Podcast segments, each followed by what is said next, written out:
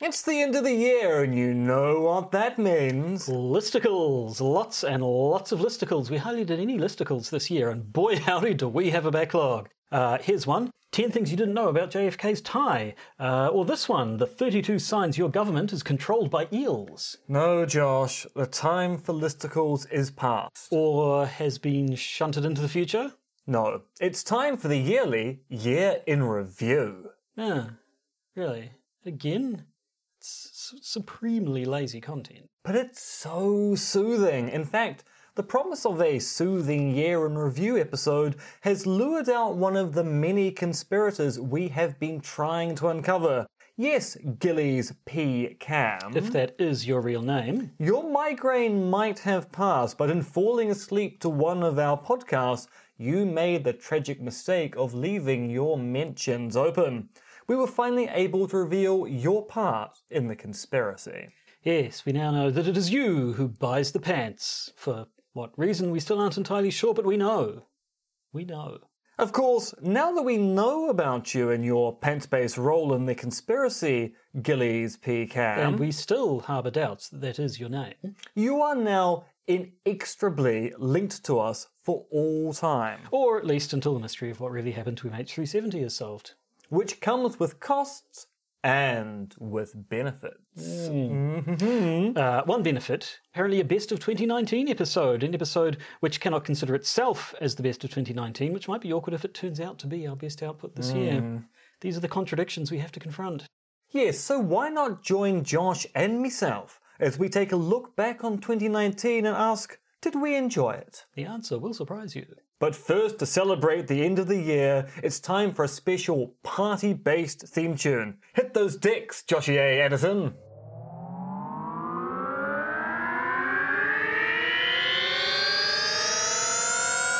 Hey, it's the podcaster's guide to the conspiracy.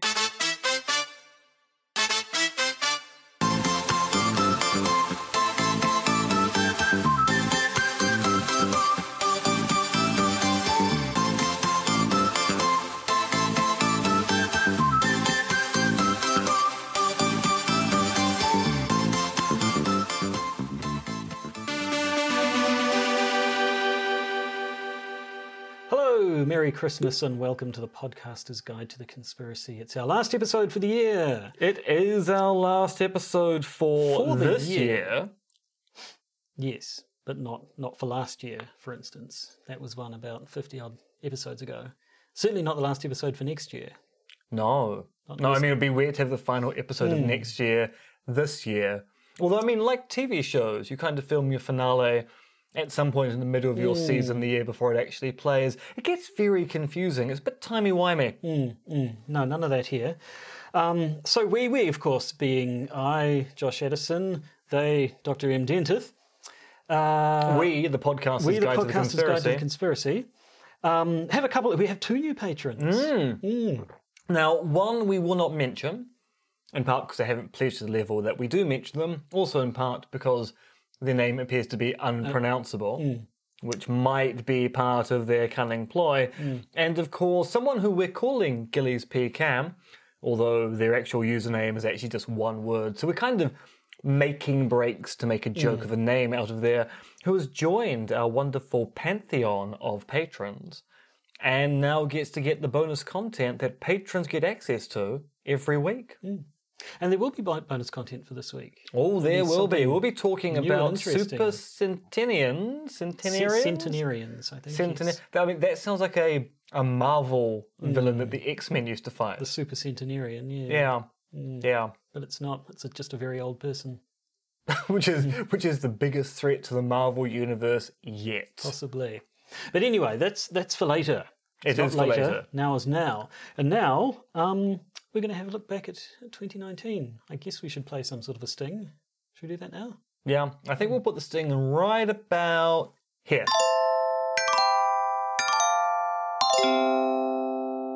Yep, that's some good sting placement, I think. So, in previous years, we've sort of rattled off everything we did in the year, and it doesn't really give you time to have No. much of a look at anything. So, we thought this time we'd each pick our three favourite episodes and just have um, a bit of a talk about them. Although, favourite is possibly not not the most accurate word to use uh, if we to, uh, to start with your first pick. Yes, so my favourite episode of the last year has to be episode 211, which wears. Which wears? Which hmm. wears? I have no idea what's going on with my mouth today. You need either more or less alcohol. Yes. Hmm. Broadcast March 21st. It is, of course, the Christchurch mosque shooting episode.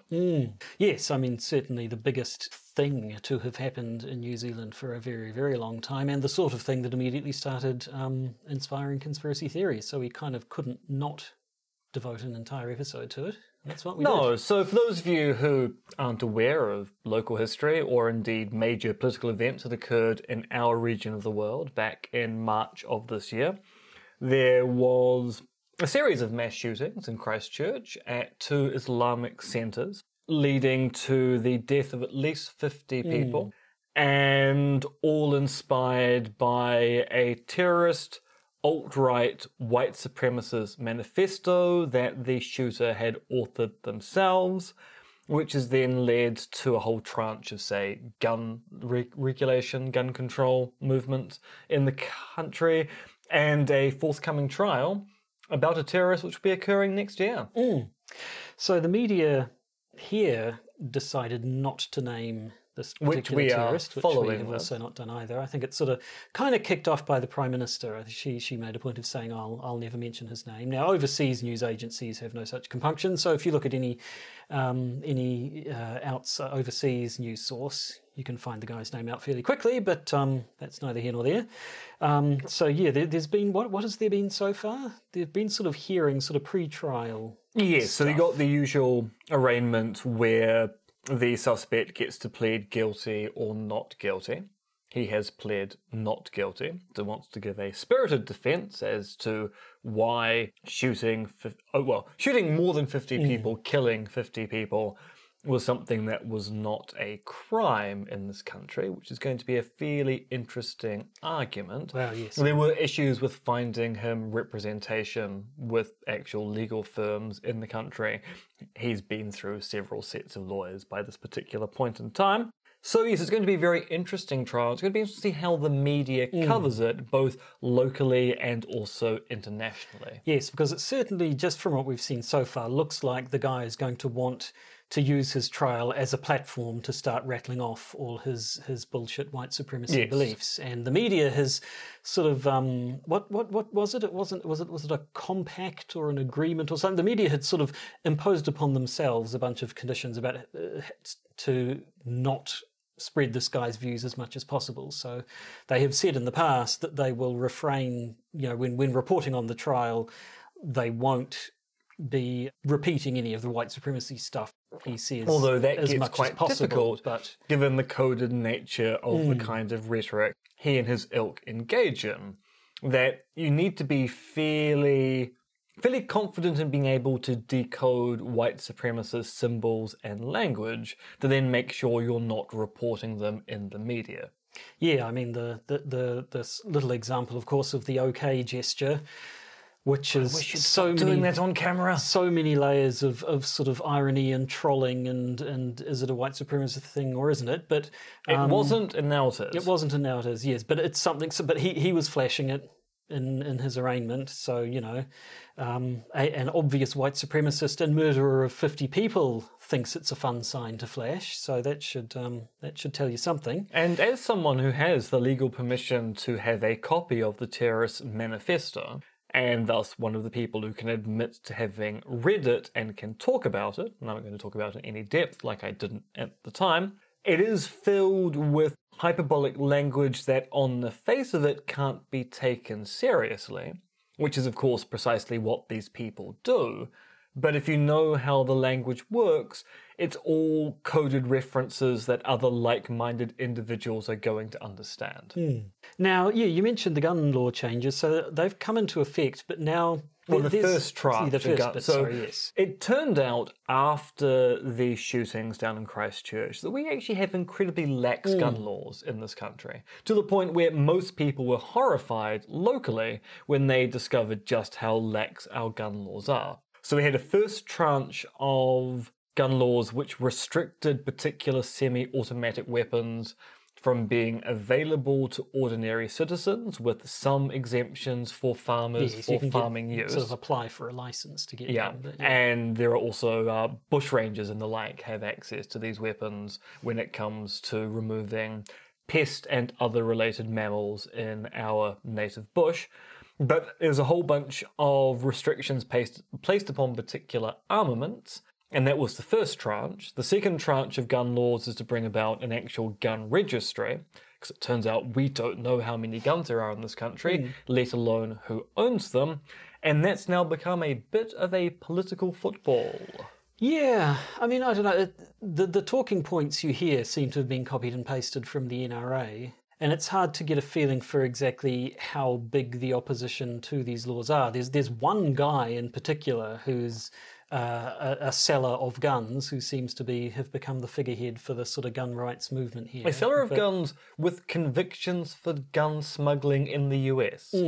So I don't like. There, there doesn't seem to be a massive sort of groundswell of of uh, opposition to these gun laws. Just a bit of bit of a vocal minority, but But it does see. turn out that two of our political parties, ACT and National, are listening to that particular rhetoric and going, well, if we come back into government, we might rescind some of this stuff. So you might want to think twice about handing in your guns because we might change those rules. as as we uh, uh, as has sort of developed throughout the year, we've had a bit of a bit of an issue with, with white supremacist rhetoric at the University of Auckland as well. In the in Yes, the wake and of this has been a, a quite confounding thing. So it turns out there have been white supremacists operating on the University of Auckland campus for quite some time, but they seem to be emboldened after the attacks down in Christchurch in March of this year.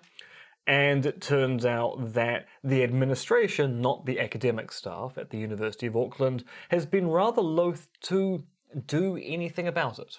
To the point where they don't even want to tear down white supremacist symbols that have been posted all around the campus. Yeah, they seem to be sort of running a, a Free freedom, freedom of speech, sort of not wanting to take a stand on any, you know, not wanting to adopt anything that could be accused of being a, a, a taking a side or any sort of a, a real stance on it, but that just kind of makes them look dumb. And also, it actually does contravene the constitution of the university, which is designed to make sure that all students feel safe on campus all the time. And it turns out that when you have one of the most cosmopolitan universities in the world, white supremacism makes a significant part of the population feel very, very uncomfortable. Hmm.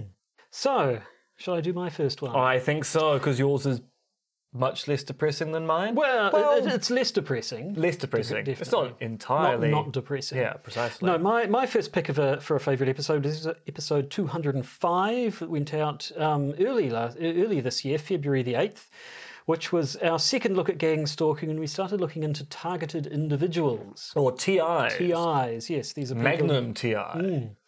people who believe. Actually, that, that kind of works as a concept because the whole point of Magnum PI is he comes back from is it Korea or Vietnam that he's a he was a marine in. Not sure. Never watched a lot of Magnum PI. So you can imagine a situation where he's got PTSD mm. after his time in the war. And he thinks he's a targeted individual. Magnum TI, CBS, if you're work, listening, come to us. We've got all the really bad ideas. Mm. But until then, um, we can talk about that episode a bit more. So, uh, targeted individuals, of course, are people who believe they are being targeted by by some mysterious them, the the government or, or some some authority or other, um, for sort of targeted harassment that takes many forms. They believe, you know, it can be people harassing them on the streets. Um, it can be electronic interference. It can be messages being beamed into their heads. Um, and a whole lot of things that basically sound like symptoms of paranoid schizophrenia.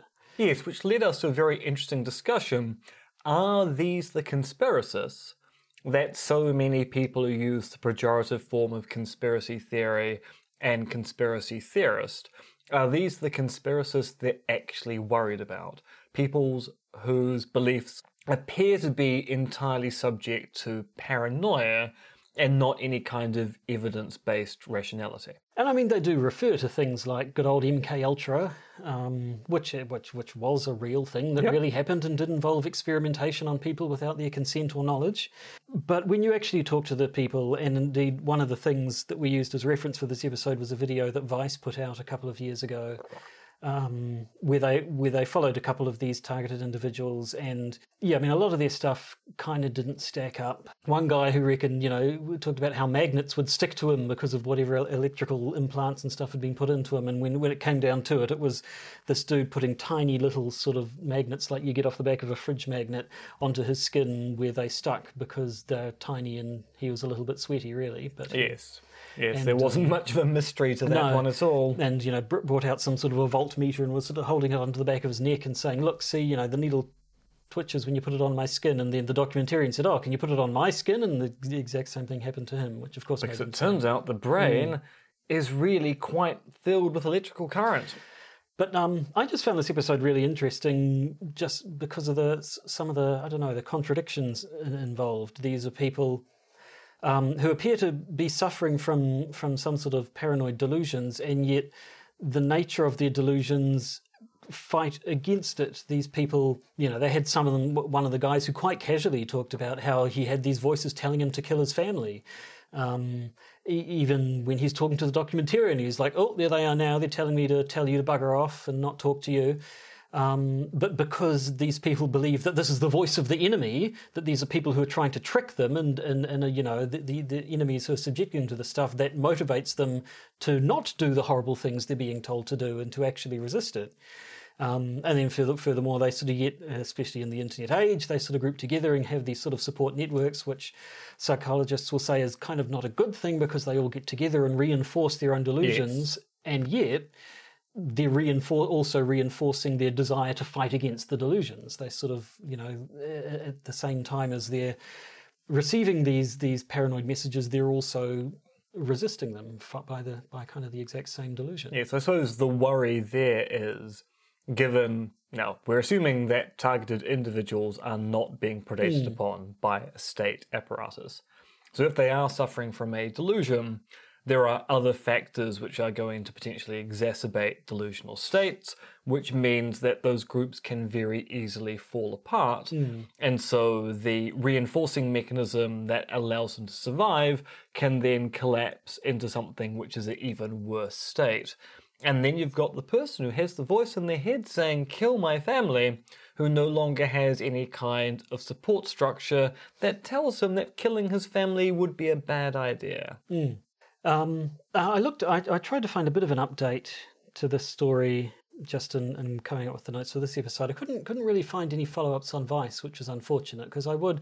the The episode it ended. that They two of the guys talked about how they'd um, got in touch with some clinic in in Spain, I think it was, that was willing to give them a full body MRI or something, so they could finally hunt down whatever implants had been put in them. Um, and they were supposedly going off to do that, and then at the end of the documentary, it sort of said no, they never made it to Spain. Um, so I don't really sort of find out what happened there. And then, and then they also, um, one person they spoke to a lot was a woman whose circumstances were always just a little bit strange. She Yes. Yes. seemed to be like she, she lived in people's flats and shipping containers and so on because she thought wherever she stayed, you know, she'd, she'd, she'd get these headaches or whatever, which were a result of her electromagnetic beams or something being shot at her by her harassers. And where, no matter where she moved to, after a little while, they'd start up again and she'd move again and so on. But she also was uh, jetted off overseas for retreats in other places, um, quite happily appeared to be sort of independently wealthy. Um, but they never really got into her circumstances. No, no, that was a bit weird. She was she was also the one who'd managed to get a doctor to cut open her hand, essentially looking for an implant, which. When nothing turned up, just uh, would just prove that it was so. So that proves it was nanotechnology. The fact that we couldn't Yes, see any can't- implant it's when so he small it can't when he found. cut open the part of my hand where I was sure there was an, an implant. Yeah, so Which just goes to show that in certain situations, doctors will do anything for a good payment of cash. Trying to look at how to finish yeah. that sen- sentence. Yeah, I'm not saying all doctors. situation. Does that there are going to be some doctors out there? I mean, we knew back in our university days when people want wanted say Ritalin or speed, there were certain doctors out there who would prescribe it to you for dietary reasons. Hmm. And it was quite known that that was a boondoggle. Hmm. An actual boondoggle.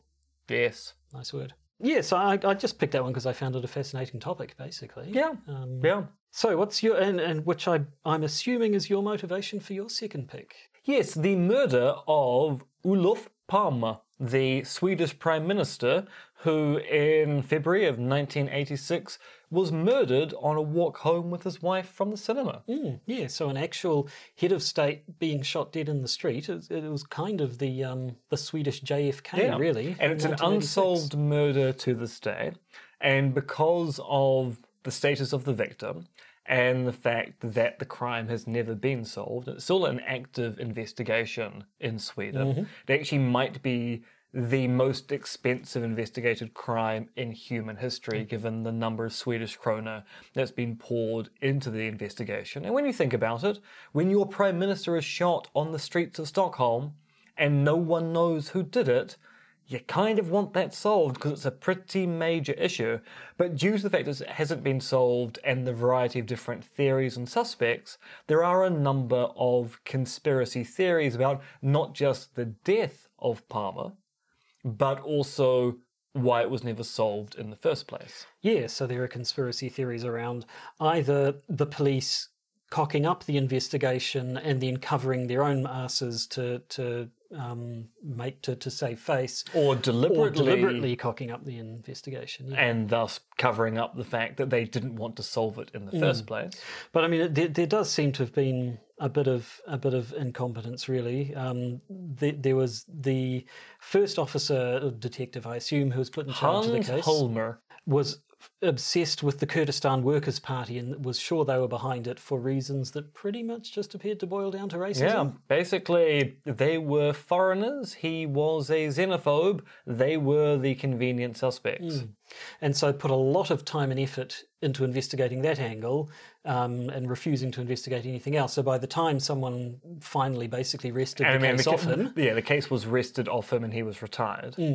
uh, it was a year or two cold by Yeah. that point. So, uh, as I recall, the reason why we were talking about it back in May of this year um, was because there had been an article and someone there, there was there was a little development where this old walkie-talkie had shown up. Yes. Yeah. Did anything? so it was a a case of. It turned out that someone, the day after the crime was committed, was in the area and found a walkie-talkie, which was never revealed to the police. And then when they found out about it, they're going, "It's actually a fairly rare technology for the time." and it's a rare item for Swedes to have at that particular point in time. Maybe it's connected with the criminal activity. Now, as far as I'm aware, no one knows anything more other than it was found proximate to the crime. They think it may have been used by either the assailant or people working with the assa- assailant. The theory is the walkie talkies were used to plan the crime in situ. But at this stage, they know no more than we knew back at the beginning of the year. But the presence of a walkie-talkie itself would have been significant because that would suggest multiple conspirators here, whereas uh, uh, some of the possibilities have been um, that it was just some guy. In fact, was it was it the Christer Pettersson fellow? Yes, Was actually convicted for the murder in 1989, but then eventually pardoned because of a lack of motive, a lack of a murder weapon, and the fact that the uh, the identification of him by the witness, uh, Lisbeth Palme, Olof Palme's wife, was taken to be unreliable due to the police cocking up the lineup. Uh, now, was he the guy who supposedly um, shot the prime minister, mistaking him for someone else? I know there was one scenario where the where the, the claim was that the guy had mistaken the prime minister for someone else who looked a bit like him, who was like a, a drug No, I dealer. think that's another suspect one? There, were, there were a few Yeah. different suspects, and they were all Yes. Although the Pettersson fishy. one is interesting because after being pardoned, he kept on going on TV and suggesting that maybe he had done it after all. Hmm, which I don't know if that suggesting, was never just stating. attention just- seeking yes, or- Yes, and so there was a theory that he was mentally ill and thus was using this as some way of acting out. Hmm. And then there, because it's been such a significant event, then there were the sort of repercussions in the works of fiction as well, weren't there? Well, yes. So Stieg Larsson, the author of The Girl with the Dragon Tattoo, who I believe the Swedish title of the first book is actually The Men Who Hate Women. Mm. It was only The Girl Who Kicked the Hornet's Nest that then meant that they renamed the first book with a English name similar to the second book. And he was obsessed with the assassination of Olof Palme. His theory was it was a state led execution because back in the mid 80s in Sweden, nationalists and white supremacists were very much embedded in the police force and the security apparatus of Sweden at the time. Palme was a left wing firebrand. The apparatus didn't like that particular fact. They had a good reason to get rid of him, and thus Larsson thought it was a quite deliberate state led conspiracy to kill off a prime minister that they didn't like. And what actually drew me to this originally was that many years ago when I was in Norway, I watched a TV series called Death of a Pilgrim, which is a fictionalized account of the investigation into the death of Olof Palme in the modern day, where they solve the crime. Mm. Which just seems really odd. Yes, taking an unsolved crime and then just writing a solution to it based on I, uh, imagination, I assume. Yeah, basically. Who, who did it in the show? Oh, it, it, it was a police led conspiracy by right wing members of the constabulary, but they they make up the person responsible, I suppose, because they're a bit worried about libel law. Well, yes, yes, you would be. Yeah, so again, just a fascinating case. Uh, so Yeah. Something that here on the other side of the world, and in the English speaking world, I guess not a lot of people know about, but in Sweden, the, the Prime Minister who got bloody shot in the street. Now, of course, this does make me think we've never talked about the Australian Prime Minister who went for a swim We've- and never came back. We've mentioned him. Yes, we've never discussed. never a there, are, there are conspiracy theories mm. galore about him being abducted by the Russians. So there's mm. probably something in that. Yeah. Might add that to our list whilst you talk about your second pick. My second pick is I is, is, is genuinely, I think, the best episode possibly that we've ever done. I don't know, but I unfortunately, mean, it's, in, con- it's controversial. in circumstances that unfortunately we're unlikely to repeat. My my, my second Oh, pick. th- there, it's going to happen Oh, it again. I probably mean, it almost did a few weeks ago. That's true, actually, yeah. Episode 215, April 18th of this year. Now, the actual topic of the episode was the um, fire at Notre Dame Cathedral and the conspiracy theories around it. And you may recall earlier this year, big fire, Notre Dame Cathedral did a hell of a lot of damage. And immediately there were conspiracy theories around whether it had been set deliberately and by whom and who was covering stuff up and so on and so forth. But um, that's not why the episode was great. Why the episode was great was because I showed up at M's house to record that episode. M opened the door and said, I'm very, very drunk. and he was. Yes, I'd Oh, been out dear. drinking with friends of the show, Hmm. Jamie and Nick, and I'd only planned to go for a few drinks because I'm a responsible person, had a podcast to record, and Jamie kept on saying, Have another drink, have another drink. And I did, and I arrived back home. Actually, forgot we were going to record a podcast, only remembered about 15 minutes before Josh turned up. Very hurriedly set up things, and then we spent 25 minutes recording the intro. We did, yes. It turned out reading from a script while drunk. Not, Very not- difficult. Not so easy. Very, very difficult. The rest of the episode went fairly swimmingly. I thought you you you acquitted yourself quite well, but um, I was I was passionate. I was I was Mm. you were really animate, invested. animated. Yeah, It's true. It was very good. No, so in fact, this, that's the one episode where I know we know from the stats that most people consume this podcast in audio form. It goes up on YouTube every week, but the viewership stats indicate that most of you probably don't have time to sit down and watch a video, which is which is fair. You can do other things while listening to a podcast, but watching watching kind of takes your full attention. But that one episode is the one I think everyone needs to watch because while the audio version just sort of had the final product.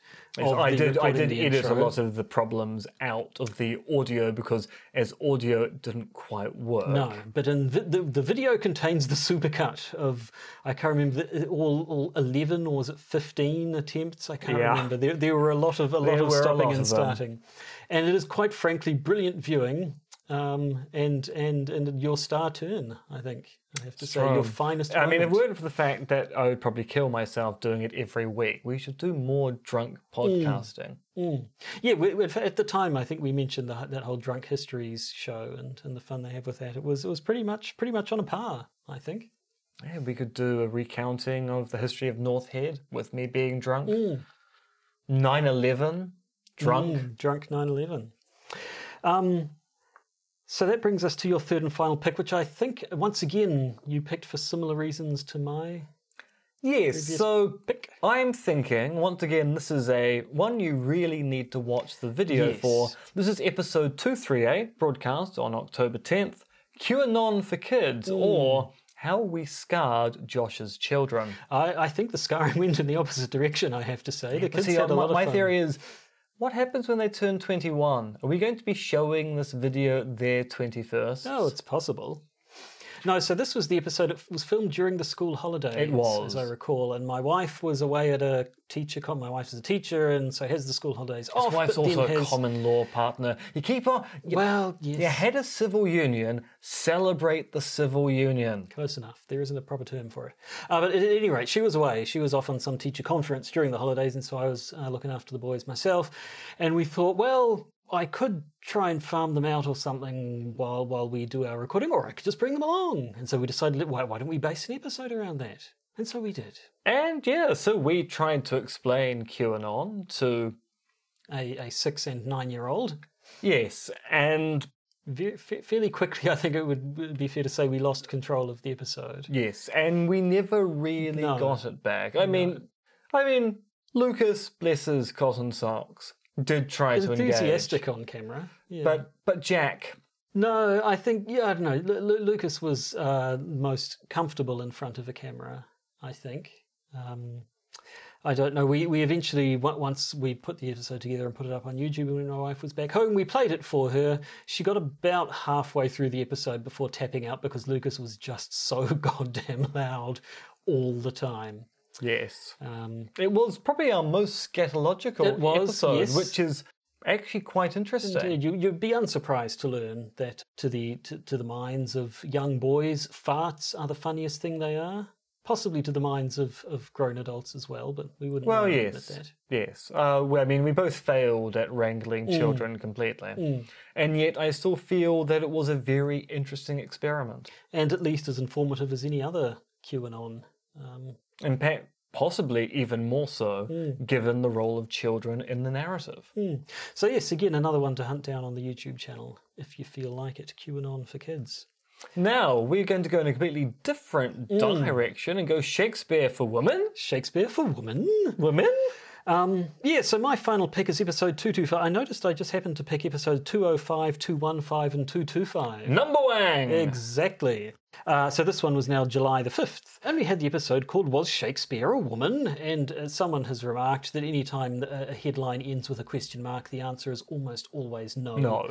And we thought that was probably the case, but it's still nevertheless just a really interesting thing to talk about. Um, in this case, um, um, Amelia Bassano, later Amelia Lanier, once she was married off to her cousin, I think As Um, was the style of the time. mm-hmm. is uh, was a contemporary of William Shakespeare. She is the first woman to publish a collection of poetry under her own name. Which was fairly remarkable Um, was- at the. Hmm. time because there were a lot of restrictions in Elizabethan England as to who could publish and how they could publish. So if you were aristocratic, it was expected you published under another name, although there are so many exceptions to that rule that now people are going, maybe we're just wrong about that. But women in particular just weren't meant to have hmm. literary lives at all, which is why there's a whole history of women writing under the nom de plume of men hmm. around about that time. But um, Amelia Lanier did not do that. She, I, I believe, some woman had sort of published like pamphlets of poetry or something, but hers was a complete works that she published. Uh, Salve Deus Rex Judaeorum, Hail God, King of the Jews. It was sort of uh, religious, lots of religious imagery and about woman's sort of woman, woman, a woman's role, I guess, how to be a good Christian. But it has been interpreted as being sort of proto-feminist in a way. So she's a very interesting person in her own right, but um, she's also a person who people have suggested might is one of the contenders for the person who really wrote the works of yeah. Shakespeare. And in part, that's due to the long standing conspiracy that people have that William Shakespeare of Stratford on Avon is not William Shakespeare the Bard, on the notion that William Shakespeare of Stratford on Avon doesn't have the right kind of fancy background or pedigree to have written the plays, and thus he was the stage manager and one of the actors in the troupe, but not the writer of the plays his name is associated with. Which has then led to a whole bunch of theories like the Earl of Oxford and the like being put forward to explain Kit, Kit, no, Kit Harington's Yeah, Kit actor from, is- he's Jon Snow. Kit Yes. Marlowe. Yes, Kit Marlowe. Kit. Although, interesting theory that Kit Harington is actually Shakespeare, because when you think about Hmm. him as as Jon Snow with that kind of almost Elizabethan beard, the northern accent all you and do is put a ruff around his neck, Hmm. and my God, it's the it's the picture on the folio of the first Shakespearean pub- publication. You've hit on to an absolute winner there, Joshua. Yes, no, sorry, wrong. Yeah, Kit, Kit, Kit Harington is Jon Snow. Kit Marlowe, of course, is the full name of the car from Knight Rider. Yes, that, that's true. That's very. It's not often referenced Mm. in Knight Rider, but yes, it is. Kit, Kit Marlowe, can you drive to my location? Mm. Yay, Prithee. I shall. Yes. But yes, no. So, um, so, so the theories about how it could be that Amelia Bassano wrote the works of Shakespeare kind of go along the same lines Yeah. as the existing ones. It's Shakespeare can't have written them because he's not the right kind of guy. And in a lot of the ones, it's you know he can't have written about court because he wasn't noble enough. He couldn't couldn't have written so well about things overseas because he wasn't well travelled enough. And in this case, it's he couldn't have written female characters as well as he did because he wasn't woman, woman. enough. Yeah. Um, and when you really look into it, I mean, they they spend a lot of time talking about how the reasons why they think Shakespeare didn't write Shakespeare, and then go on to why they think, in this case, Amelia Bassano did. And a lot of it is the fact that we kind of only have circum like th- there's no definitive there there are no diary entries of Shakespeare saying today I wrote this bit of Macbeth. There are no records of anyone else saying ah today I popped in on Shakespeare and he was in the middle of writing Romeo and Juliet or something. There's no specific records of Shakespeare actually doing the writing. His name's on everything, but they'll sort of say there's a whole lot of all the evidence that Shakespeare did write Shakespeare is circumstantial. And yet, when they talk about all the evidence for their pet theory, it's all just as circumstantial. Yes, you're replacing one cir- circumstantial story with another, which is kind of lacking the history of attribution of the fact that nobody doubted the authorship of Shakespeare in Shakespeare's lifetime, just after Shakespeare died, or indeed up until the beginning of the 20th century, where a descendant of Francis Bacon thought, hmm, Francis Bacon isn't famous enough. I'm going to claim he also wrote the Shakespearean canon. I hmm. mean, the Shakespearean authorship controversy is a very new theory, which is kind of interesting in its own right. Hmm. Yes, I mean, that was my final pick. I mean, they were just ordered chronologically, really, I guess. Um, because again, I just found it a very interesting topic. So I think Amelia Bassano is a woman we should hear more about, a very interesting figure. And, And you don't need to make her hmm. Shakespeare Exactly, to yeah. appreciate how great her work actually was. And certainly there, were- there were ties. I mean, there's the suggestion that she was the Dark Lady that Shakespeare wrote about in some of his sonnets. Another MCU villain. Uh, there was some suggestion, th- there was stuff in that. Um, a lot of what we know about Amelia Bassano are from the diaries of another guy whose name I haven't got written down in front of me at the moment, who was sort of a bit of an occultist and a bit of a bit of an uh, apothecary or whatever. You know, back back then, sort of scientist, occultist were kind of the same thing. Um, and Amelia Bassano was a patient of his, and he kept big, like, he kept uh, detailed diaries, and so he's a person Uh, he has some of our best accounts of going to see a Shakespeare play. He wrote about attending Shakespeare's plays and so on, and he wrote about his dealings with Amelia Bassano, one of which was her sort of quizzing him on occult matters, which people have taken to be possibly she was doing research for helping Shakespeare with the supernatural elements of Macbeth, because it was around that time. So it's possible, you know, she certainly seems to be known to Shakespeare. It's possible she was a bit of a collaborator, possibly an influence on some of his roles, but no real evidence that she actually wrote the whole lot. No, and it should be pointed out that the journalist who's putting forward this particular theory seems to be much more interested in it as a bit of speculation hmm. Than buying into a massive conspiracy to hide the real identity of Shakespeare.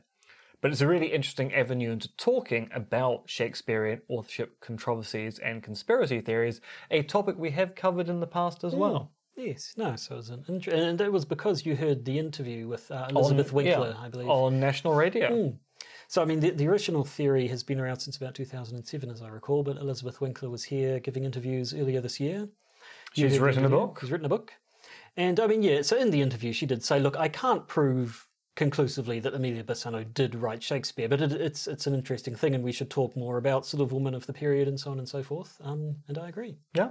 So there we go. So those were our top picks.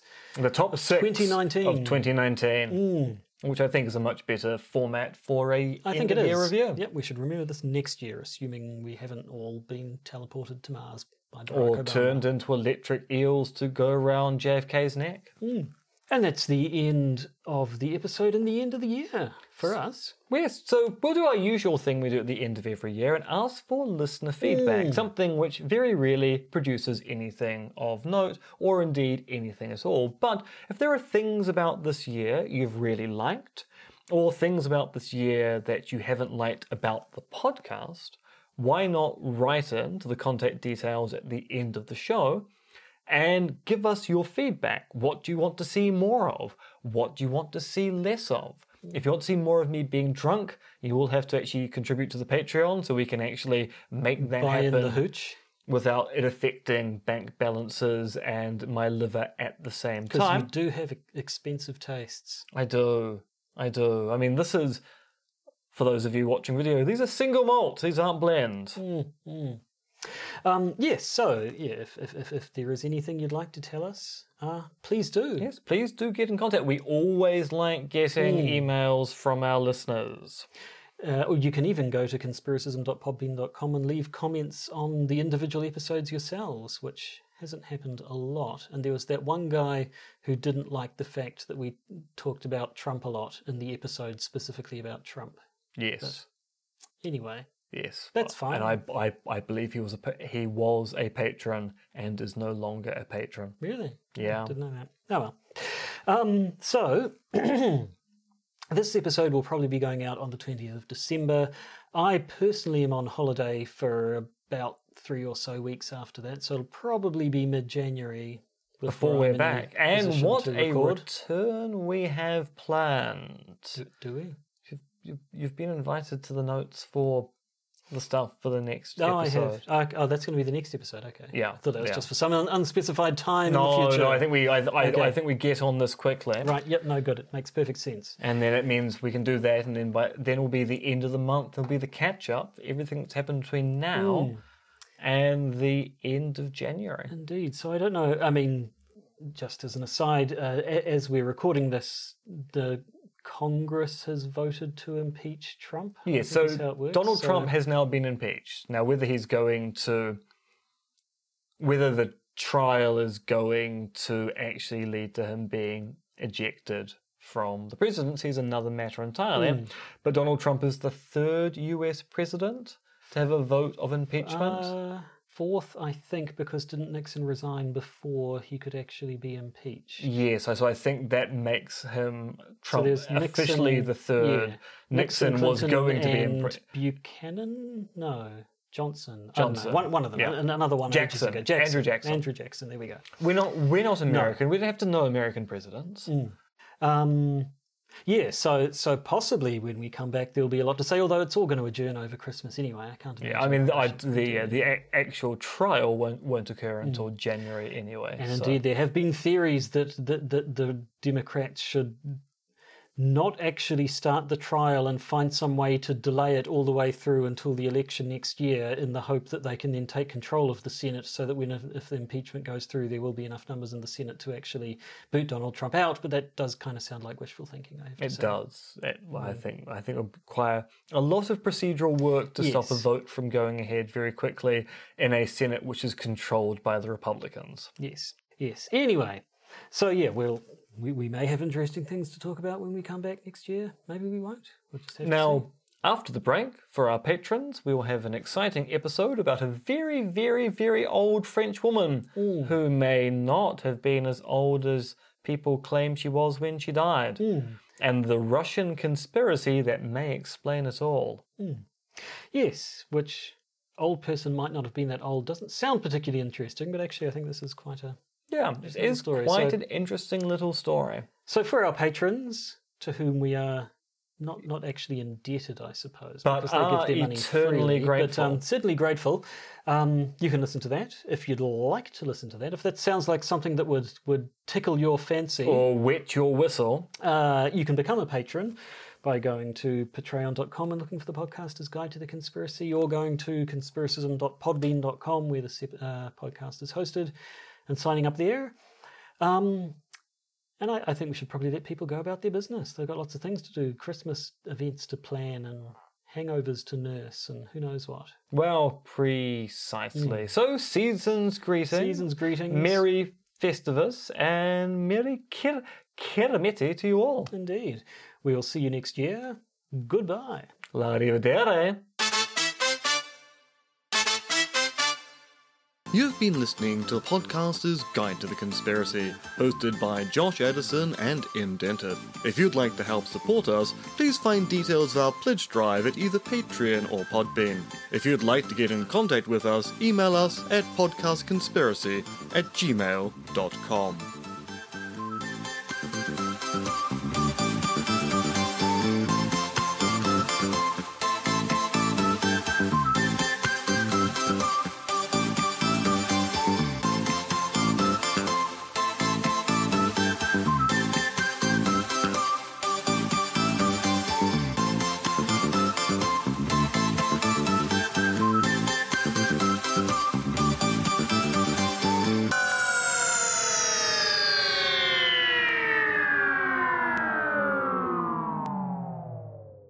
remember, Soylent Green is Meeples.